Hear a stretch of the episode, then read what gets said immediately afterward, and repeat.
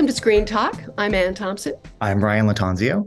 And we're going to be talking about the New York Film Festival and lots of other good things. So, Ryan, um, tell me what you have picked up on. I'm curious to get your on the ground uh, reaction you know this is what's going on is like how do certain movies play? Uh, yeah so the opening night film was may december and todd haynes was there and there was a huge party as there is every year at tavern on the green. And uh, with that movie it felt like everyone came out really liking or loving it. I didn't really uh, pick up on a lot of ne- negative reactions from people in the way that i think last year's opening night film white noise was a bit more divisive um, i hated that movie and had a really so did tough I. time. So did I. Yeah, and a lot and a lot of people. Although there was So- a lot of good stuff in it in the first hour, and then it went down That's right. the tracks. That's right. And so so this was a this was definitely a redemptive opening night evening. And yeah, I mean that that movie uh, it's going to be in theaters uh, in mid uh, mid November, and then we'll we'll see it on Netflix at the beginning of December. Um, the other movie that did enormously well here, uh, premiering on Monday night, was uh, Maestro, uh, which we talked about a little bit last week. It felt like uh, in when I saw that in Venice, it felt like the reception was muted in some ways. People were not really passionate about it, and here it has gotten an absolutely rapturous response. And what was great about that evening was that uh, the premiere took place at David Geffen, which is of course where uh, Leonard Bernstein, you know, spent much of his career, and Bradley Cooper It's was all. Philharmonic Hall. That's right. That's right. is, Um, minute, but is Philharmonic Hall David Geffen? Is that is that on the main uh, campus there at Lincoln Center, as opposed to Alice Tully Hall? Right. Yes, that's right. Okay. Yeah. And uh yeah what and on that evening um bradley cooper was able to uh join everyone. He got an agreement to sit in the audience. He sat through he watched the movie. Of course the agreement did not permit him to do the press line or q&a or intro or any of those things but uh, i think having him in the room was generated a palpable excitement for people and as you'll if you look at reaction on, this, on social media everybody is just over the moon for this movie and so uh, this festival really helped position it more for uh, awards than I would say Venice did. Yeah, it's Um, a New and- York movie. I mean, that's that. What I guess the point I was trying to make is that it's a homegrown, uh, hometown uh, event, and Leonard Bernstein is just one of those people that people cherish, and he's beloved, and he's he's somebody who who's um, a, a star, right? And and and there was a big story. I was fascinated by this because you know Bradley Cooper isn't allowed to comment, right? But there was this big story in the New York Times about how he conducted and how he picked the music and all the different conductors he watched and learned from and everything. There was no way that story didn't get written without his cooperation. You know, No. he told them everything they needed to know. And and and you know, there's a, there are elaborate production notes um, and there's a lot of quotes from him in there. But the the point is that that there are ways uh, there are many ways to skin a cat, and that was um, one of them. There, Right. And we there's a great. I can feel the frustration that these artists are experiencing. You can see all the actors showing up at the different, you know, fashion galas. You know, they want to be out. They want to be about. They want to be, you know, to, to that list of of actors, uh, the, the row sitting with Anna Wintour uh, at Fashion Week. I mean, Lily Gladstone and and uh, you know Josh O'Connor. You know, sitting with Anna Wintour. It, wa- it was. I was amused because this is Well- what are the what are the publicists going to do? You know. Well, it's interesting you say that because last night, and I was not in attendance for this. Um, Emma Stone and Yorgos Lanthimos found a way to get boost their profile. They both appeared uh, in person, which was a surprise appearance, at least from Emma Stone's perspective. At for the premiere of Bleat, which is a short that they uh, released last year in Greece. It's a black and white 30 minute short. There was live, a live choir, live musical accompaniment. And of course, they could not say anything about poor things, but you know, there they were together in front of an audience. And I I wasn't there, but I listened to the Q&A this morning, and you can tell she's a little bit out of practice in terms of talking to the public about her work and she even admitted this in her q&a and then afterwards she greeted a number of her fans in the aisles and so obviously she's ready to be out there as soon as she's able to be Well, there the um, we will we'll get to the we'll get to the strike uh, later. Um, so uh, so so those two movies are well positioned for the awards race. I you know clearly I I agree. Uh, it's playing. There was a beautiful review of Maestro in Time.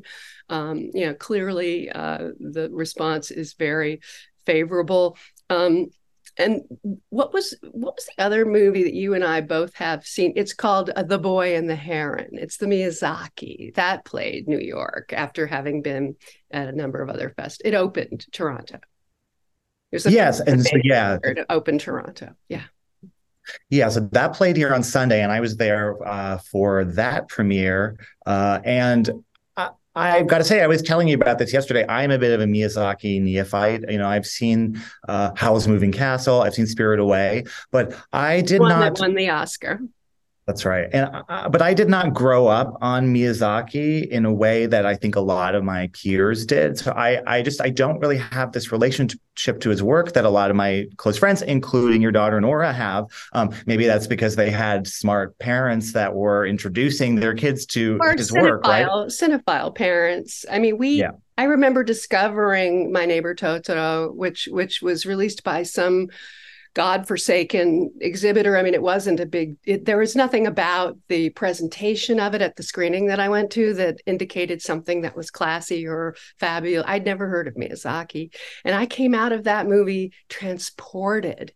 And there was a critic at Variety who reviewed it and gave it a bad review like the most negative kind of dismissive this is flat 2d this is not good animation that kind of thing uh, who had been sort of who just didn't get it right and i've never done this in my life but i called that critic up and yelled at him I, i've never done that it, I would never do. Oh. Every critic has the right to say what they want to say, but not about Miyazaki. So Miyazaki is the Disney of Japan, and he is the most extraordinary artist. And I'm so glad you got to discover the movie. What made you like it so much? Yeah, I mean, I was just pretty blown away by this movie. It's so visually complex and it really feels like it's not a it's definitely not a kids movie. I mean, the the protagonist is this boy uh in post World War II Japan, who's grieving the loss of his mother. His father is now remarrying his aunt, who hmm. is pregnant with another child. So there's this sort of disturbing, complex family dynamic going on. And the concept of the movie is that there is some uh, extraterrestrial object that has landed on Earth and has created this alternate world, this other world that he is taken by this heron into, where he really comes to confront a lot of existential questions. And I mean, it's so visually complex. And there were moments that I thought were really terrifying, at least if I'm putting myself in the shoes of a kid who's going to be watching this movie. Uh, not only would I not fathom what's going on, but I would be really freaked out but what what were your thoughts about it as someone who has definitely seen all of his movies? No, I wouldn't put it at the very top. I mean, I would say you're in for a treat. You're gonna you're gonna hopefully catch up on some of the ones like My Neighbor Totoro, which is just lovely. I, did you get to see the Academy Museum exhibit when it was here in LA? The Miyazaki. No, I had just I, I had made it just for the Almodovar one. I had just yeah, missed the, no, Miyazaki. the Miyazaki one was really great, and some of the exhibits are better than others. That was one of the one of the better ones. But but the there's a whole long list. Ponyo. I mean, some of them are you know um, Kiki's Delivery Service. Some of them are are more uh, child friendly and whimsical. That the, the, relationship to nature is always very um, important. This one, the character of the heron, is a very interesting uh, construct because it has a lot to do with the role of the comedy figure in in in in animation. And and it it it's it could be off-putting for some people who don't um, who aren't familiar with with with the with this kind of form. It's it's the it, the the story of the boy he's heroic he's extraordinary and and he runs into all these great characters women many of them who who take care of him. Um, all these different uh, incredible environments that are so gorgeous but the the the the heron is a, is a fascinating, um, scary, I would say, very scary, grotesque scary character. Yeah, yeah, it, is, it isn't quite what it seems. Um, so I we we agree on that one. Um, so then there's a bunch of films coming out that have nothing to do with the festival. Um, uh, I wrote about Kitty Green's uh, The Royal Hotel, which is an Australian thriller, uh, relatively low budget, but relatively big compared to her last movie, her first movie, The Assistant. Also starring Julia Garner. And um, I just got a kick out of this sort of, I found frightening story of two women who go way the hell out in the outback to this uh, remote two story ramshackle hotel with a pub full of randy miners and they have to somehow uh, survive this. And I was just horrified by it. Uh, they seemed so vulnerable to me. The comparison that a lot of people have made for this movie is this Australian horror film that I want to say is from like 2004 called Wolf Creek. I mean, it is, it really does have this sort of oozing ambient atmosphere of dread throughout it.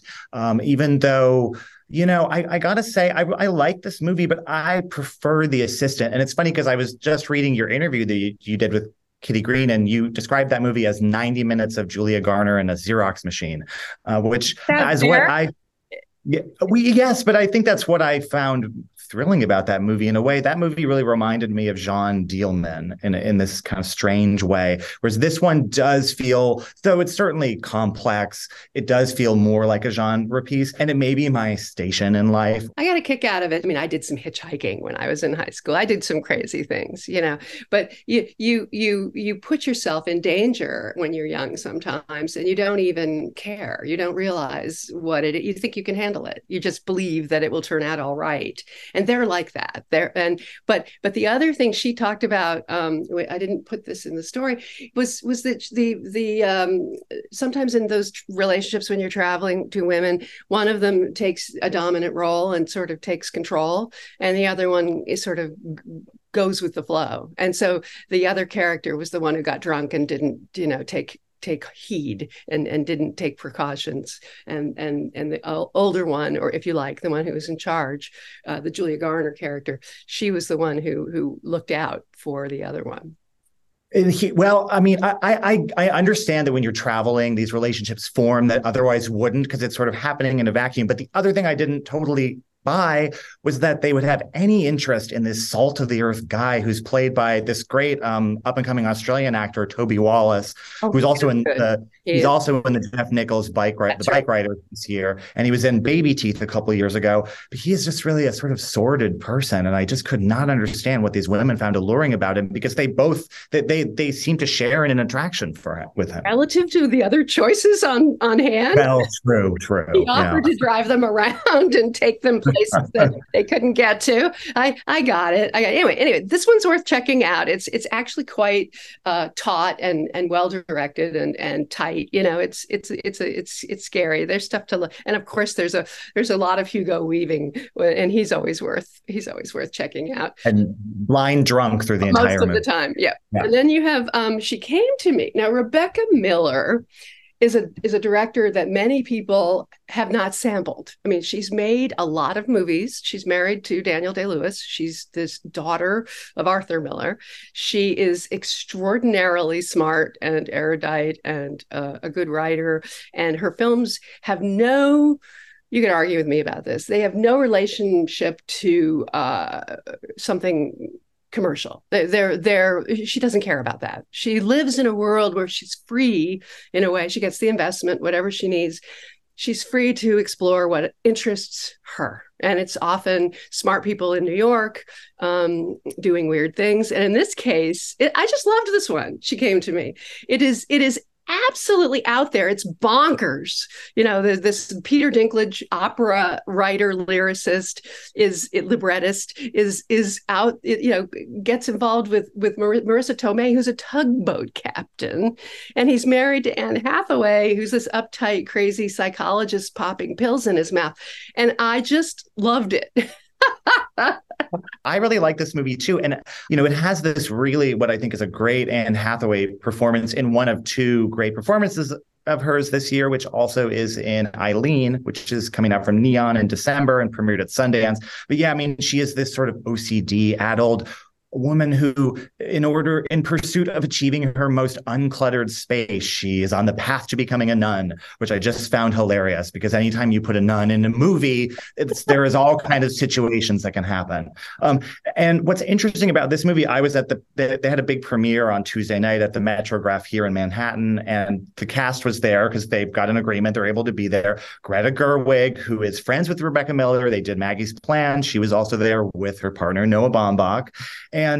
You know, they're really on the trail with this one. Um, Marisa Tomei and Anne Hathaway, they did Good Morning America, and Anne Hathaway did the Today Show. I was in a huge junket with Rebecca Miller and the two actresses the other day, and there's even rumblings that Anne Hathaway could be in talks to host SNL because she's able to do that now. The reviews are kind of middling. I was just looking at Metacritic; it's hovering around a 50 right now, but there's still not a few that'll. Good, Ryan. No, you know. not good. No, I don't think anyone will will go. I, I just I, I am happy to hear that there's support for it, but I'll be curious to see how how many people turn up. Um, but you spoke to Anne Hathaway. You actually did an interview with her. Yeah, so I talked to Anne Hathaway the other day, and I actually brought up the fact that in in this movie and in Eileen, she both she has a sort of like nervous breakdown moment that happens in both of the movies. We of course we really couldn't talk about Eileen, um, but she she was a bit thrown by that question in a good way. So the other movie that's playing at the New York Film Festival is um, Foe. So Foe did premiere at the New York Film Festival, and it's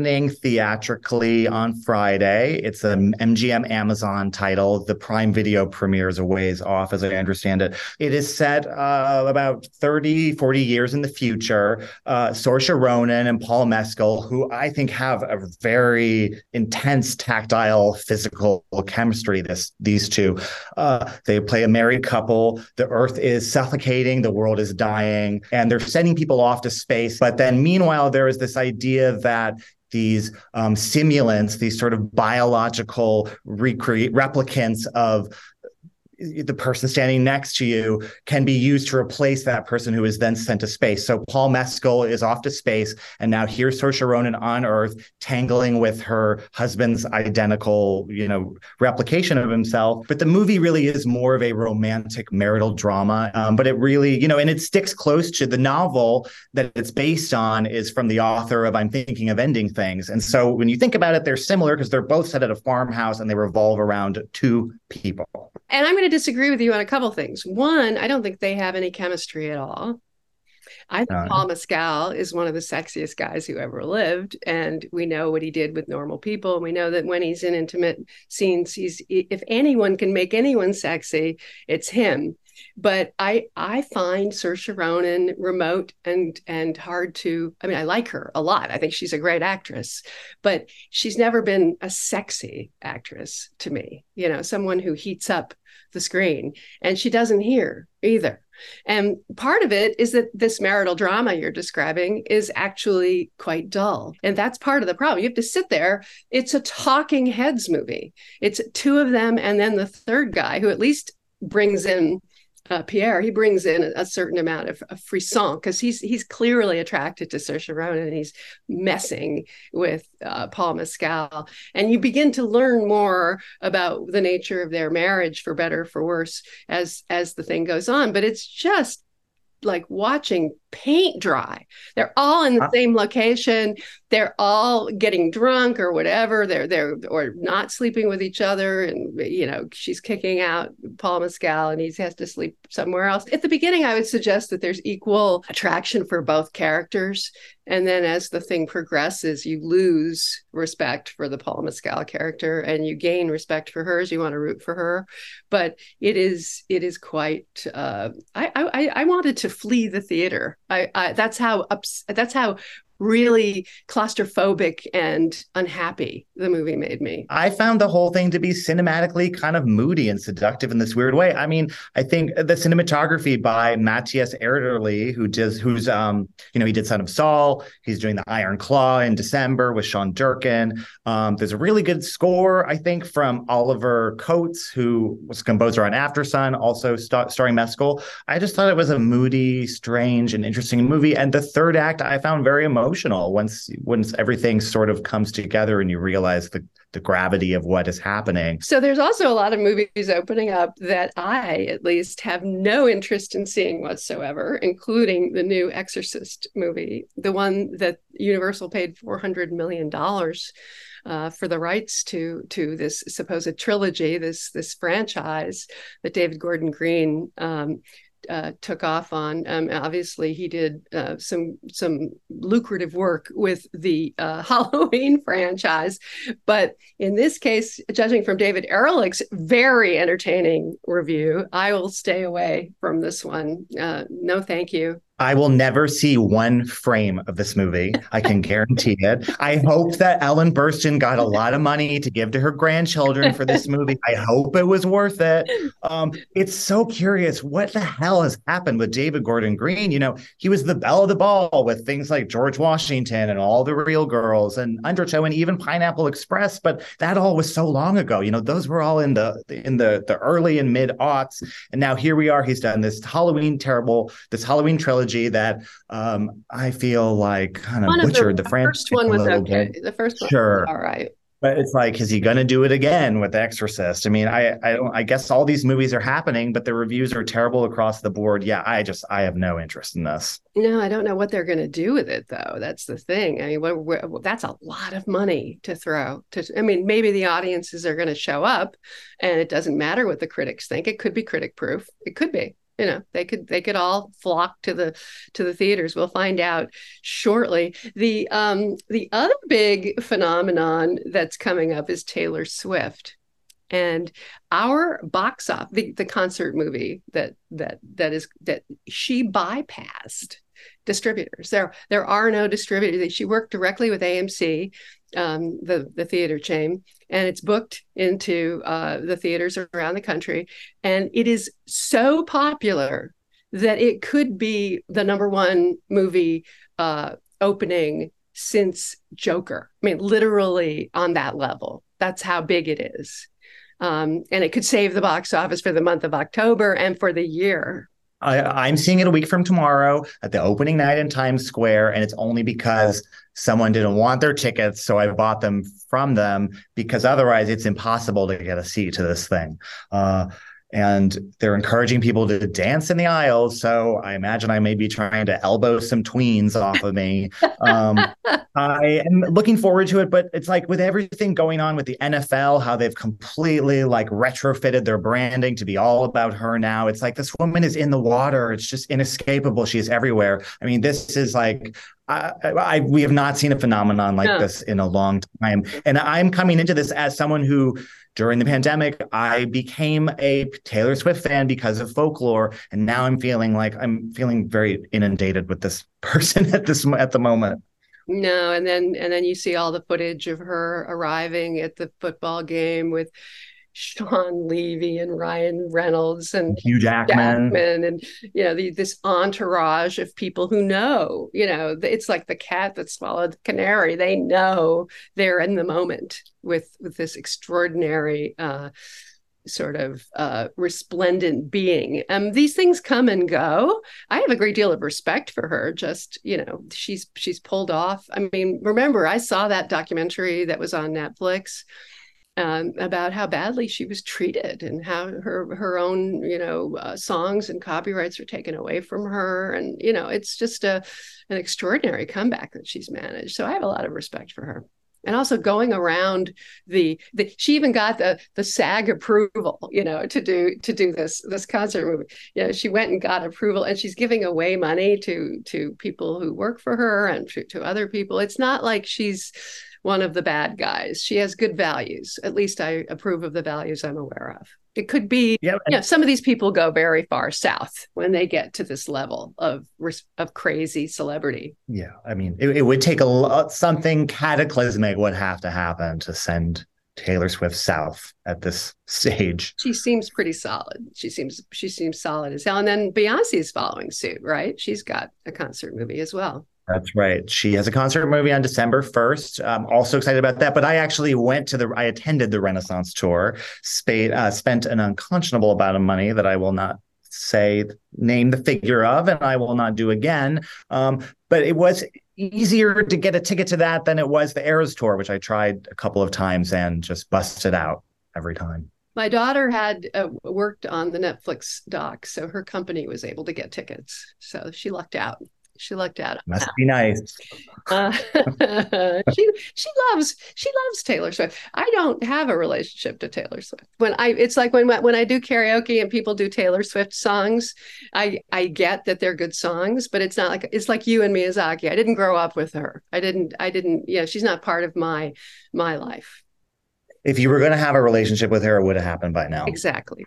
Um, so, what are we? The, the, other thing that's going on, and we touched on it a little sooner. I mean, obviously, the the strike is go is still being uh, negotiated. The actor strike. Um, uh, they they this time the four CEOs are meeting every other day. You know, because they can't give up their entire uh, jobs to devote to to negotiating. But it's it seems solid. It seems like they're making progress. Nobody's saying anything out of school. That, that each time they meet, they say that it was productive, and then they move on to when they're going to meet next, uh, which I guess is is Friday. You know, they they met they met on Wednesday and, and on Monday. Um, so we're going to hopefully see that strike get resolved uh, soon. And um, but in the meantime, we are in the middle of award season, and it is very challenging actually to plan and to uh, make uh, you know, it's like you you think you're going to have a chance to talk to Bradley Cooper at some point, but you don't know when, and and it's it's very frustrating for everyone. The publicists are all going mad. They have you know different contingency plans, and they don't know when you know when when is this going to happen. You know, get res- it's going to be soon, and then the the floodgates will open. Yeah, and then we're going to get a deluge of requests and opportunities, and it's all going to, you know, the fire hose is going to be unleashed. but at least it'll get it'll get done. And then uh, part of what we're going to be doing during this is is is a doc series uh, which I'm excited about. We we curated it. We really we had fierce battles. We we argued. You know what are we really are showing what we think are the best documentaries of the season, and so that'll be fun. That will will. Yeah, there's a lot of good titles in that. Um, the Eternal Memory I loved. Um, with Still, the Michael J. Fox movie. Um, the Mission is great as well. So for anyone who is behind on their docs, uh, this is a good opportunity to catch up with them. Absolutely, and we'll be showing them at the Regent. You know in uh, the landmark in, in Westwood. Um, and then we have um, another new thing that's happened is that the Golden Globes actually did reveal their membership. It's all online at the Golden Globes website. And they added a bunch of new people, two of whom work for Variety and one of whom works for Deadline. They're they're overseas, yeah, they're they're in Europe.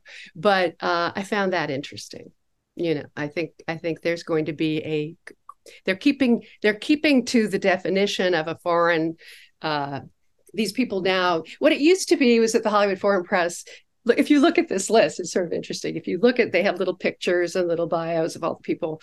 If you go through it, you you realize that all the white people are the ones who used to be the Hollywood Foreign Press because you you can uh, some I know who they are, you know. So you see that, and then there's this enormous amount of people from, of color from all over the world, um, and it's it's just an entirely different makeup of, of an organization and they're they're instead of being the people in hollywood who write about hollywood for their as foreign correspondents for their home you know outlet these people are covering not necessarily hollywood. Uh, a lot of them are very erudite uh, kind of film critics um, who cover film and in a serious way uh, across you know all these different countries. And that's right. I mean, in the previous body, uh, in whatever form it was, wasn't necessarily all foreign and wasn't necessarily all legitimate press. You know, I'll never forget uh, some years ago when Robin Wright won for House of Cards, she addressed them as a gaggle of characters. So it's just always been a sort of strange. so those those notorious uh, foreign press conferences are no longer happening. The actors of our world do no longer have to suffer uh, the the absurd. I've been I had been to some of those press conferences and they were awful. They were just horrible. These people would ask questions that you would find uh, embarrassing, eye rolling, and inane, you know, and they got away with it for years. Um, and now I would say it is on the road to some kind of uh, some kind of different uh, change. I'll be curious to see what the what the nominations look like. Um, the people who were members of the Foreign Press Association, uh, and I, I, I don't know what the number is now. I, I have to figure this part out. Those people get paid seventy five thousand dollars a year to do the job, whereas all the other people are are not getting paid. They are volunteering their time to be part of this process. Again, $75,000 for not doing much. Must be nice. All right. So um, next week is uh, the I'll be coming to New York, and I'll we're going to do Screen Talk Live at Lincoln Center at the Elinor Bunin Munroe uh, Theater, and we're going to have a special industry guest who is actually quite fabulous. And so I hope you all tune in for for our uh, New York Film Festival live edition.